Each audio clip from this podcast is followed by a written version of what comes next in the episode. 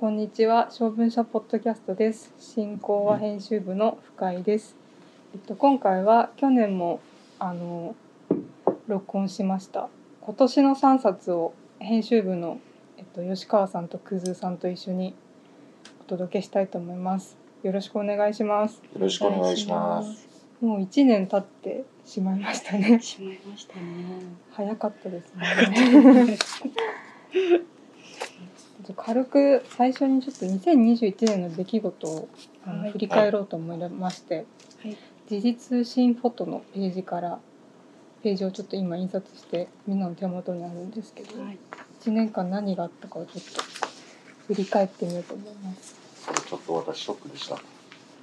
あのトランプ支持者が 米議会乱入ってそういえば今年だったなと思ってね大変なことだと思った記憶あるんですけど、はいすっ本当にかり忘れてました。ねえ。本当に。だから1月にもバイデンアメリカのバイデン大統領が就任してそのまあその前ですよね、うん。就任の前に議会に乱入したっていう。はい。まあねしばらく2月か3月ぐらいまではあの実はトランプが大統領になったんだっていう。なんかあんまり聞かなくなりましたけどね最近。そうですね。さすがにないですね最近そういうなんかあれえっと郵便投票不正を告発してたっていうのはあれどうなったんですかね？調べてみるべきですね。そうですねね。なんかうやむやになっていろんなニュースにでえっと2月はやっぱミャンマーでクーデターが起きて、うんこれも大変でした。これもねすごく大変でうんそうですね。ねこれもなんか結構街中であのミャンマーに募金をお願いしますっていうのを今でも見るので、うん。引き続きというか混乱が続いてるんだなと思います。大坂なおみさんが。何？なんだろうこれは。全豪テニスでうん。優勝したうん。2月。うん。体調を崩されていたのはこの後なんですかね。そうですね今年のですよね。で3月あスエズ運河でコンテナ船座礁。これも。ありましたね。3月だったんだこれ。あったな。ちょっとどんどんいきます。はい。4月。4月はあノマドランドが作品賞。あアカデミー賞で。で5月があこの時に大坂なおみさんが、あのー会見をしないうん。会見を拒否したってことでとてもうん話題になったという感じですね。なんかどっからともなく湧いて出た出てきた大坂なおみにあのプロとしての意識がなってないとかいうわけわかんないうんストリップが大量に湧きましたうね。ん。本当ですよね。君誰っていう。で6月は G7 サミットで、えっと、国が赤木ファイルを提出するという、うんあと香港のリンゴ日報が、そうですね。はい、あの終了、うん。終了させられてしまったというか、先日あの全員有罪っていうニュースも。あ本当ですか。で7月ですね。7月はですねあオリンピックが開幕しました。一年。そうですね。延期になったあうんなって7月だったんですねで8月ですね。8月は。タリバンがアフガニスタンを制圧しちゃったっていうね。うん。これもね本当にニュースになっていて、で9月。あ岸田さんが新しいうん。総理大臣に就任ですね。やっぱりでもそう考えると早い感じしますね。だってもんうもう三ヶ月っていうことですよね。昨日みたいな感じ。昨日なんかね、はい。き 昨日所信表明されて。で10月はこれ私の結構あのなんだろう偏見で見てるんですけどいいですか、はいあはい。フェイスブック社がメタに社名を変更したっていう、うんこれちょっと言いたいなと思って。これなんか理由はあるんですか？まあメなぜタバースにわざわざ。メタバースにああメタなるほ移ど行していくからっていうまあそうですか。あとも眞子さまがご結婚されたと。はい。これもねクソリプの数いやではこれがーこれももね本当うにん。いやかったですね。なんか。もう本当 SNS 脳になってて、うん。な事件を見るたびにクソリップの数々を思い出してしまう。やばいこのままでは。よほど苦しめられてなんるか記憶にクソリップしか残んない人生になるかもしれないですね。気をつけます。やっぱね、ツイッターでいろいろ見ますからね。ああと10月は、えー、と京王線のあ、そうですね。電車内でっていうのは、それこそ、えっと SNS で結構あそうですね。の割とああいうのやっぱり衝撃がありますね、うん、そうですね。動画があのリアルタイムでっていう。これでジョーカーをねもう一回見た人も多いですよね。ですね。ね。で小田急線の事件は8月うん。あそうかでそうか。立て8月続でやってっぱり、あの電車での事件が起きてで11月オミクロン株。ううん。んがオミクロンかはい。懸念してる WHO うん。これ全国のあの田舎の老母老婦が読めないっていうじ事態が起きてると思いますよ。オミクロンうん。がへえあのお前大丈夫かって電話が我々の年だとまだ親が生きてたりして来るわけじゃないですか。で言えないの。オミクロン。あオミクロンが言えない。カタカナ。確かに。カタカナ並んじゃうと。イントネーションが難しいのかな、うん。オミクロン。どっちにオミクロンなんですかねあオミクロン。オオミクロン。確かに。オミクロン そっちがそれかもしれない。という感じで。あ12月はなかったので。11月は結構不法が多かった感じそうですね。瀬戸内寂聴さん。寂聴さん。鈴木和子さん。なんかやっぱり大きな出来事が多い一年だった気がしますね、こうやって振り返ってあれコロナの第3波っていうのはいつなんでしたっけ？今年のオリンピックの時？あそうですよね。そうですよね。そうですよね。あの時すごく感染者数多かった、まあ、うん3波だったのかな、それでそれで開催するのかどうなのかみたいなね。そうですよね。という感じで簡単に振り返りました？多分ニュースを参照して自分が買った本とかをうん。こう読み返してみると、うん。そういうえなんか影響を意外と受けてるんじゃないかなみたいな読み方もうん出てきそうですね。思いますねはいはいじゃあ今年の3冊を去年と同じくくずさんからはいお願いします。はいお願いします。えっとじゃあ先に3冊の、えっと著者名と署名をあげます。はい1冊目、えー菊池成吉著、えー次のオリン東京オリンピックが来てしまう前に。で版元は？版元は、えっと平凡社さんです。はいで2冊目は、えー、和夫石黒著土屋正夫役、えー、クララとお日様早川書房です。はいはい来ましたね。これ年だったんですね。そっか。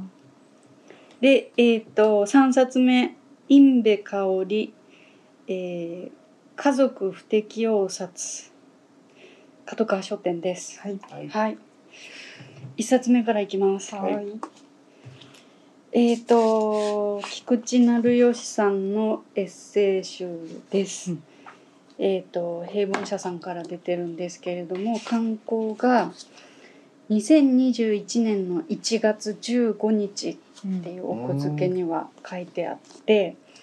えー、とこれが出るっていうのは、えー、と私実はこれ連載があのウェブ連載をされていて、でその時からあの読んでいってなんかこれ書籍化できないのかなって実は考えていたらあの進んでた。はい進んでた。はい多分あのもう連載がスタートする時点では書籍の企画はもう同時に進んでいて、その予定だったんじゃないのかなとすいません。ちょっと憶測なんですけれども。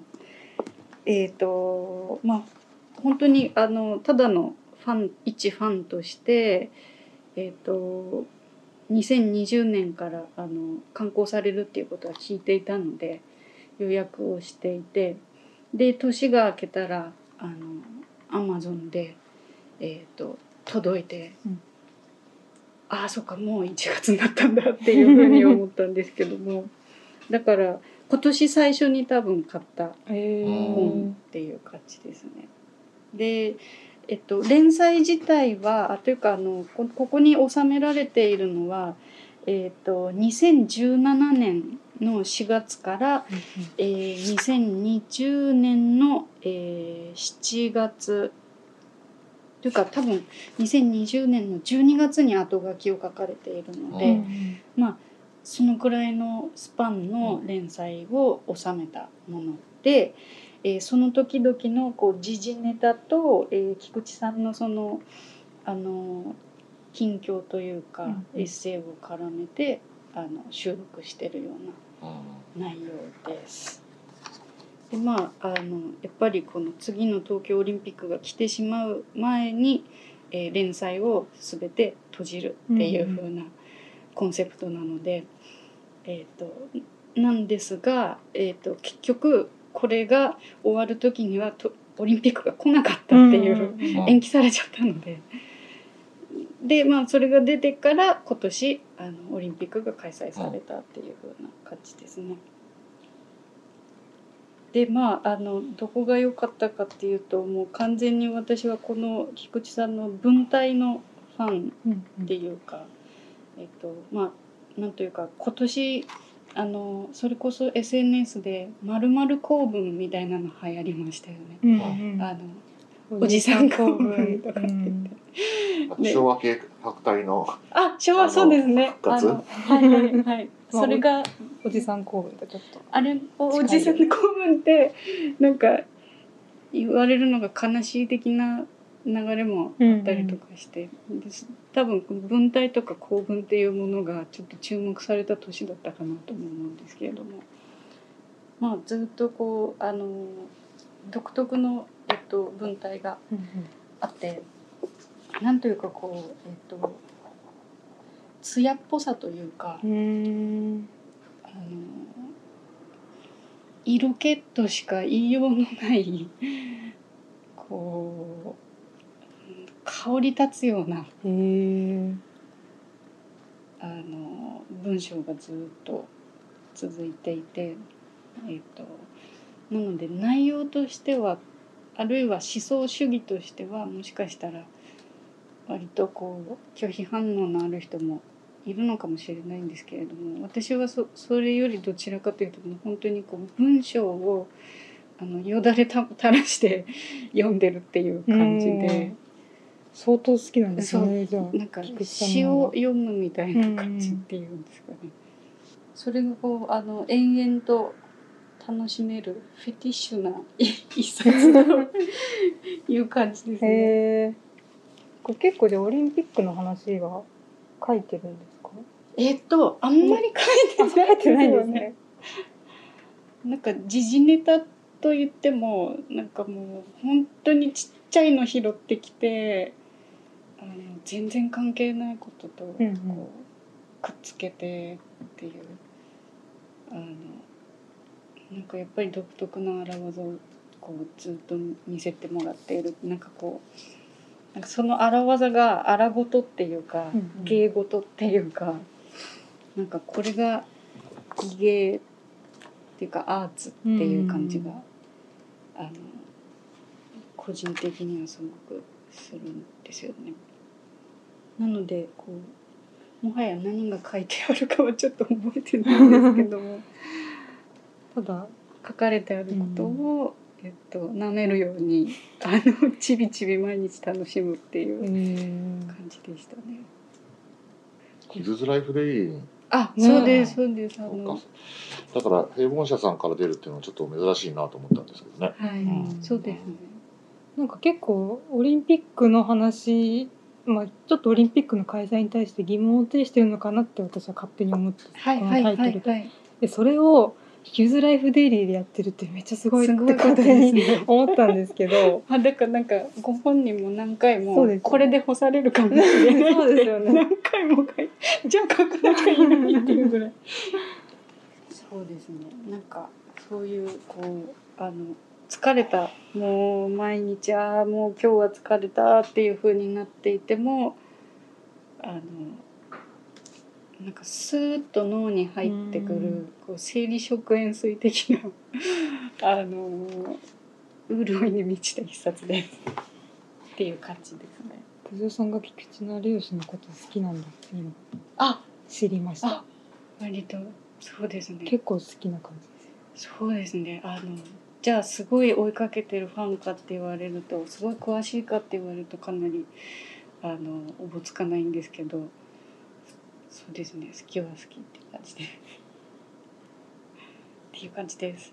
はい。ありがとうございます。それでですねえっ、と私最初に言うべきことをすっかり忘れていまして、えっと、3冊これの3冊のテーマを一応考えました。はいっていうのが、えっと、好きなんか印象に残ったやつを3冊本当にランダムに選んでしまったんですけどなんかこれ多分このあの音声を記事化するときにタイトルつけにくいですよね。あ全然そんな大丈夫ですか？いいですよ。一応あの一応考えてなんかこう140字で要約できないあっていうものにしました。いいですねツイッターへのカウンターが。あるいはそのあの要約できないというよりもほとんどこう要約させないさせてなるものかっていうこう意思を感じるよううんなうんものだいいですね。なと、はい、思いまして、えーすいません、えー、2冊目がいきます。はい。2冊目が、えっ、と和夫石黒の「クララとお日様」えー早川書房ですもう言わずと知れた感じで、えっ、と2021年の3月に刊行されました。でこれもあの多分ちょうど1年前くらいか半年前くらいかで早川書房のあのツイッターかな？であのこれが出るって聞いて、うんうん。もうすぐに予約してっていう感じです。でノーベル文学賞受賞後の初作う品ん。です。一応あの私は和夫石黒はあの日本語で読めるものは多分全部持ってるって読んではいるんですけども。なので昨年からずっと楽しみにはしていたんですが。あ内容とかってご存知ですか？あ。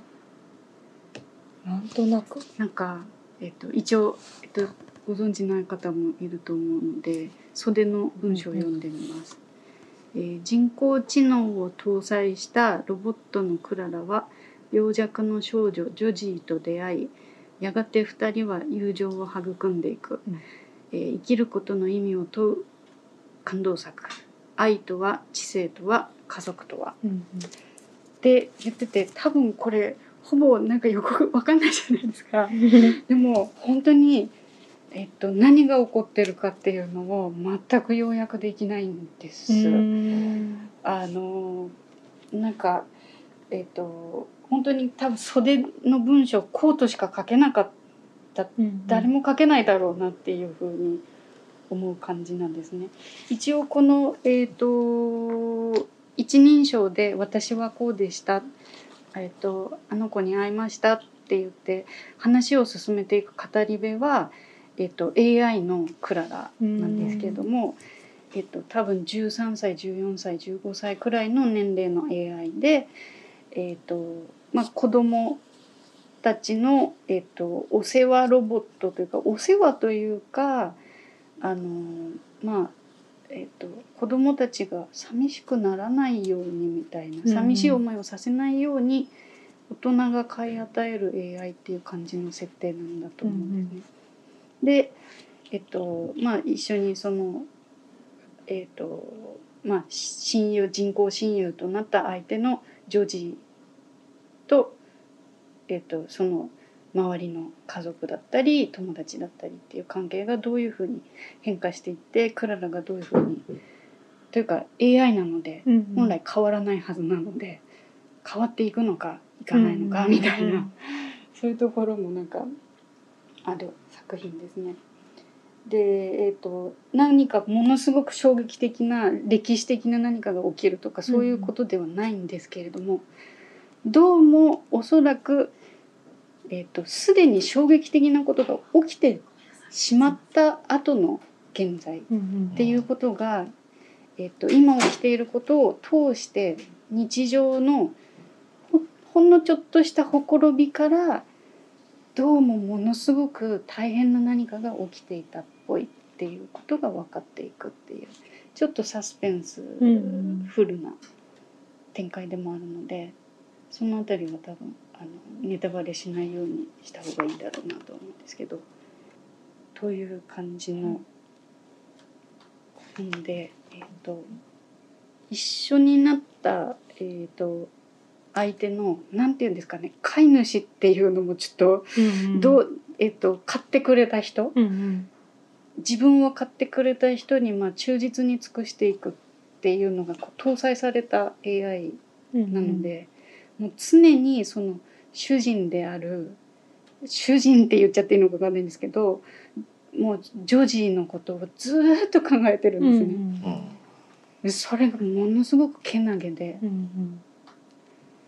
えー、と本当に感情を伴っているようでありでも AI なのでわからないことがあってでもわからないことを分かろうとするっていうあの機能もついてるんですね。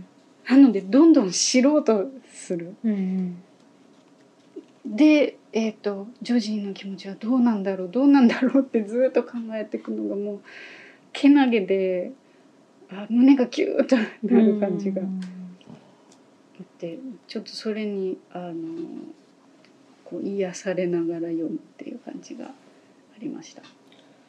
ドラえもんとは違うんですねドラえもんとは違うそうですね。ドラえもんは割とのび太くんにのび太くんをのお尻を叩くみたいなタイプだけどはいそういう感じではない？そうですね。あのジョジーがめっちゃできる子なんですよね。へえでも読んでいくうちに世界がどうなってるとかこの人はこうなんだみたいなのが分かるって結構、私は話さないでとかもああそうじゃないですかね。設定が分からず、はいはいはいはいあこの人たちってこうだったんだって分かるみたいな、そのさりげなさとかがこの私読めてないんですけどまだあるのかなって今聞いて思いまましたさ。しくその通りだと思います。でもうずっとあのクララの視点でずっとあの進んでいくので、えっ、と例えばあの視界がちょっと狭かったりするんですよね。うんうんあの AI なんで。でなんかこうなんていうのかな視界がこうあの経線と緯線みたいなのでこううん。分かれていたりとか、で文章もそのあの本当に13歳14歳15歳ぐらいのあの、まあ、子供と言える世代がずっと語っているような感じなので本当に柔らかいというか硬さが全くない感じでどんどん進んでいくっていう感じです。おすすめです。早く読もう。数石黒早く私も全部読みたい。で、うんはい、この収録するたびに読まなきゃいけなかったなって思いますね。思いますね。あとやっぱ早川さんって絶対翻訳独占翻訳権独占ってあるじゃないですか。これってあの版権をかまあ取ったっていう意味とはまた違うんですか？同じだと思いますよ。そうだよね 実質上。なんか数石黒はもう早川からしか出ないっていうのはなんか聞いてるというか記事で読んだことあるんですけど多分同じですよね。うんそういうことでもあの、うん、ああの早川さんのすべての本に書いてあるから。そうですよね。子供の頃からなんだろうこれと思ってました。あ、そんなに昔からですか？ずっとです。ですか。そういうロロゴなのかうん、も。うんそう。そういうことだ。なるほど。うん。あの他の出版社もずるしてるわけじゃなくて普通にうん翻翻訳権大体独占してるとそうですよね。独占。一時一なんだろう一時うん、契約のね契約期間を定めて独占する。みたいな。はい。もうすいません。あこんなに時間経っちゃった。あいやそれで。気にしないでください。ー それでですねえっ、とここまで喋っておいて一番推したい 今年一番の本が3冊目なんです。うんえっ、とはい3冊目「インベ香り著インベ香り星はい。著」あ星は読まないらしいです。えっ、と署名が「家族不適用冊」うん。えー角川書店からで、えー、と刊行日が2021年の9月29日です。でちょっとあの先にインベさんのご紹介をします。えっ、とインベさんは、えー、と1980年の東京生まれの、えー写真家の方です。で、えー短大卒業後写真を始められてヘンプロとかあの映像制作会社を経て、えーフリーランスとして今活躍されてるんですけども、えー、と写真集がすでに出ていて「えーやっぱ月帰るわ私」っていうので、あの木村伊兵衛賞の最終候補にも、あの入っていらっしゃる。で写真集に他には、えー理想の猫じゃないふわふわの隙間」っていうようなあの書籍を出されている方です。えー、とで、えーノンフィクションライターとして、えー、と記事もうんうん。事件ルポを寄稿されている方です。でこの本の内容としてはちょっと帯を読むんですけれども、えー、とまずサブタイトルが「えー新幹線無差別殺傷犯小島一郎の実像」というサブタイトルで、えー内容としてはまず新幹線無差別殺傷事件が何か、えー2018年に起きた、えー走行中の東海道新幹線の車内で男女3人が、えー突如襲われ2名が重軽傷男性が亡くなったっていう事件です。で、えー、と犯人は刑務所に入りたいという動機うん。だったため、えー一審で無期懲役となった際に犯人が、えー法廷で万歳三唱をしたっていう。で、えー2020年に刑が確定したというような事件で覚えてらっしゃいますか？はい。3年前か。あのこうえっとしなんだろう。犯人がこう警察に捕まえられて連れて行かれる時にこう少しこうあのぼんやりしたような顔をした眼鏡をかけた姿っていうのが大変記憶に残ってるんですけども、まあ、その、えっと犯人を、えー取材したり、えー家族に取材したりして、えールポルタージュにした一冊です。で私はこの2021年のとっておきの一冊だと思っていまして、あのもう最も強烈に、最も切実に迫ってきて、うん。あの完全に打ちのめされたっていう感じで、でえっ、とあのインベさんもか中であの繰り返し話してらっしゃるんですけどもまず前提としてえ犯人のこう境遇とかを理解して同情して擁護するみたいな方向では全くないうんうんんですね。でむしろこうどうしてこんなに悲惨でこんなに理不尽なことがなんで起こっちゃうんだっていうこうむしろこう憤うんりから、とにかくし理由を知りたいっていうようなこうあのちょっとこう切迫したようなあの動機からそういうモチベーションでこう取材を始められたっていう風な感じですね。であの、まあ、帯にも書いてあるんですけれども、えっと、最近のこう無差別殺人事件の犯人っていうのは、えっと、前科前歴がない。うんうん。であの両親がちゃんと揃ってる。でどうもなんかものすごい虐待があったりするわけでもない。うん貧困家庭でもない。友人関係でものすごいいじめをあったとかでもないっていう事件が何個かあって、えーこの新幹線での事件もそそうだったらしいんですね。えただこの犯人に関してはそのえっとまああの死刑になるためとかではなくて完全に長い間というかもう一生刑務所に入りたいっていうその一心でどうしたらいいかを考えてあの事件をうん積極的に起こすっていう。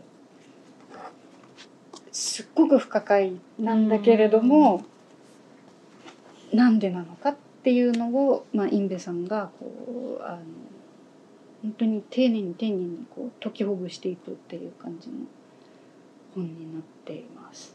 でまあ答えとしては帯にも書いてあるので、うんうんえっと、国家に親代わりを求めたっていう。うんちょっとこれだけ聞くと意味が全然わかんないんですけどもそういうことらしいんです。でそれがあーって分かっちゃうんです。へ真んー中くらいまで行って読み進めると。なるほど。で分かったから別にその境遇に同情するとかうんうん一切ないんですよ。でも理路だけは分かるっていう感じなんですよね。でえっ、とえっ、とインベさんがものすごくこう健全でまっとうなうんあのすっごくこう人の痛みも分かる人なので、えっと犯人がにこう面会してこうやって言われたあるいは手紙でこう書かれていたっていうのを受け取ってから、あのこう疑問に思うことえじゃあこんなどうしてこうなの、うん。じゃあこれはどうなの？っていうことが、あのすっごく読み手に近いんですよね。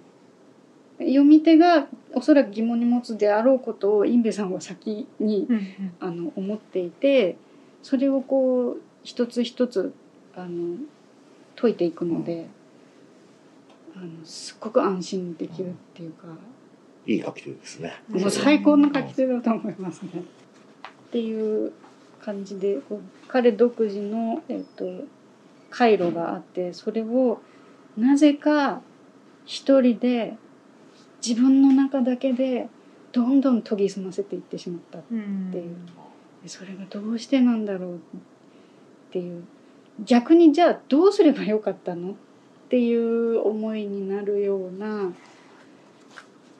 感じの本でした。でまたあの特徴的なのはこの犯人がものすごく膨大な読書量があってそれはその刑務所に入って読んでるとかではなく子供の頃からものすごいこう読書をしてきて。えー哲学文学宗教あの人文系の本って本当にもうことごとくあの読破していってるっていう。うんでそれをこう手紙とかで、えー記憶している暗記している文章で引用してきたりするらしいんですけれどもあのちょっと尋常じゃないぐらいのうん記憶力と、はい、量だっていうのでそういうのを聞くとなんかこう読書はこう人格の健全な、えー育ち、えー健全な寛容に、あのー資するものがあるっていうのって本当かなって思ってしまうっていう。ん。確かに。悪い方じゃなくて良き方にうもん。別に働きかけるかどうかっていうのは、わかんないですようね。んでまあそのことが親子関係にも言えて、えっと例えばこう、えっとちょうど別の本をその直前に読んでいたんですけど、そこではこう、えっと息子が、えー健全に独り立ちして、うん。あの自立していくためにはお母さんが、えっとまあ、溺愛しちゃったりとかあのこう成長を阻んだりとかしちゃいかんよっていう感じの本だったんですけど、うんこの人は完全にお母さんに自立してるんですうんうね。んなんかこうひどくこなんかこうあのなんていうんですかそういうのこう過保護うんうんになんて全然してないんですね。でも彼はなぜか孤立感を、まあ、あの孤立感を深めて、えー、とお母さんにもおばあちゃんにも憎しみを募らせていくってういう、んじゃあどうすればよかったんだろうって本当にあの思い悩むほかないっていう感じの内容になってました。という感じでえっ、とはいもうだいぶこれはおすすめです。面白そうって言ったらあれですけどはい、読みたくなりました。すさうなんか私はすごい凄まじいなっていう感じがありましたね。あのそれは、えっと、例えば虐待があったから凄まじいとかそういうのいじめが壮絶だったから凄まじいとかではなく、うん一人の人間がここまでいっちゃうんだなっていううん感じでした。家族不適応殺おすすめです。ありがとうございます。はいすすいません長くまた長くなっちゃった。全然全然